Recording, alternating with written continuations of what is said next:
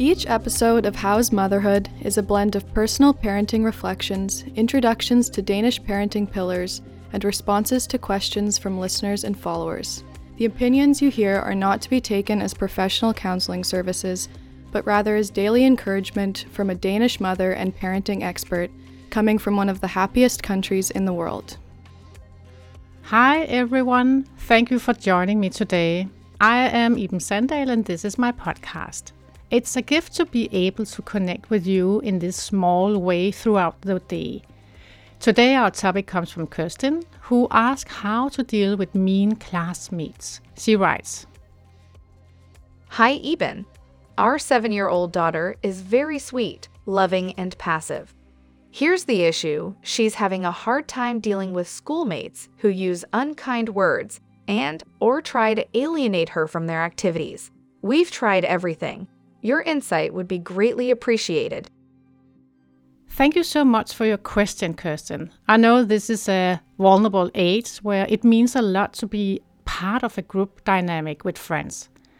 As parents, we can all relate to the feeling of so badly wanting our child to feel loved and accepted for who they are. No one likes being on the outside, and everyone needs to feel included to feel like they belong. The tricky thing is that in the next 10 years, there will be a lot of similar occasions where a daughter will feel excluded or someone drops an unkind word. To be honest, being young is tough, and there are so many codes of conduct that must be learned. There will always be someone who is more advanced in their maturation on nonverbal communication than others and has different behavior values. A large part of growing up and interacting with other people is about being able to function in social context. It's hard for most people. I mean, I can still feel awkward at events where I don't know anyone or where people have a different set of rules than the ones I carry with me. So I'm sure we can all understand how it can feel scary being a child in this crazy world. I have a fantastic memory of when my daughter was quite small, maybe three, four years. I was with her for her first swim class, and she does not know anyone else on the team. We sit and wait for the teacher to arrive, and two girls are sitting on the edge of the pool, chatting with each other. My daughter decides to approach them by sitting down next to them in an attempt to get closer to them. She sits maybe a meter away from them on the edge too. From there, I observe how she gradually moves closer to the girls, 10 centimeters each time, and slowly enough to stop herself if they would turn angrily toward her or reject her attempts to interact with them. It was simply the most heartbreaking and beautiful thing I ever experienced a toddler do while trying to create a social connection with some strangers. So clever and intuitive, for it was not something I had taught her. Observing this made my heart melt, both with pride and fear that her gestures and practice of life skills would not be met positively as she deserved. Reading and understanding the social language are what your daughter is doing right now.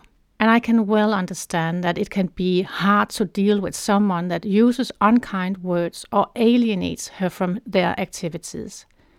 She sounds like a happy girl who reacts healthily to something unhealthily. So, how can you best help her in this situation? There is no one fits all answer. But I would immediately say that it is not her responsibility to handle the actions of the other seven year olds.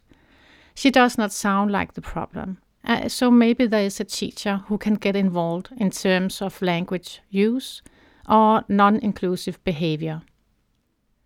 Are there some general class behavior rules that guide and support them all in playing with each other? Who teaches them what it means to be a good friend?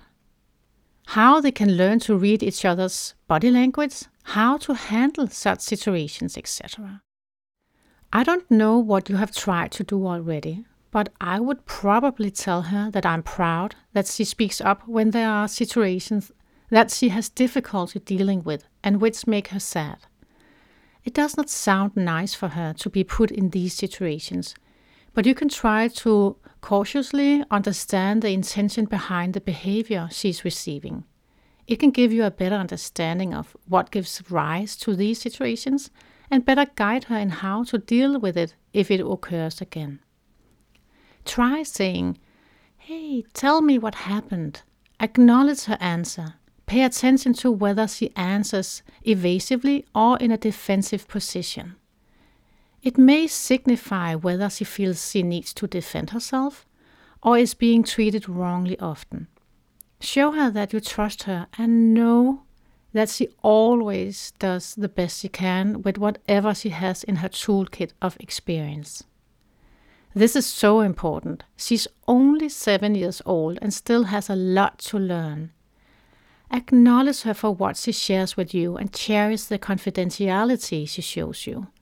Say that you want to find a solution with the other parents or with relevant adults, and that the best you can do in a situation where this happens again is to say that they make her feel sad when they talk like that to her or exclude her. Help her find an alternative, walk away from the situation, find an adult who can help resolve the conflict, or find someone else to play with. Maybe there are some social rules that she has not yet grasped. Perhaps it's the other children's fault and those who are stupid. No matter what, there is a responsibility that lies on the shoulders of the adults, those who are in the children's circle. So I hope this makes sense. First of all, your daughter is in a stressful situation and she does not need to feel alienated at home as well.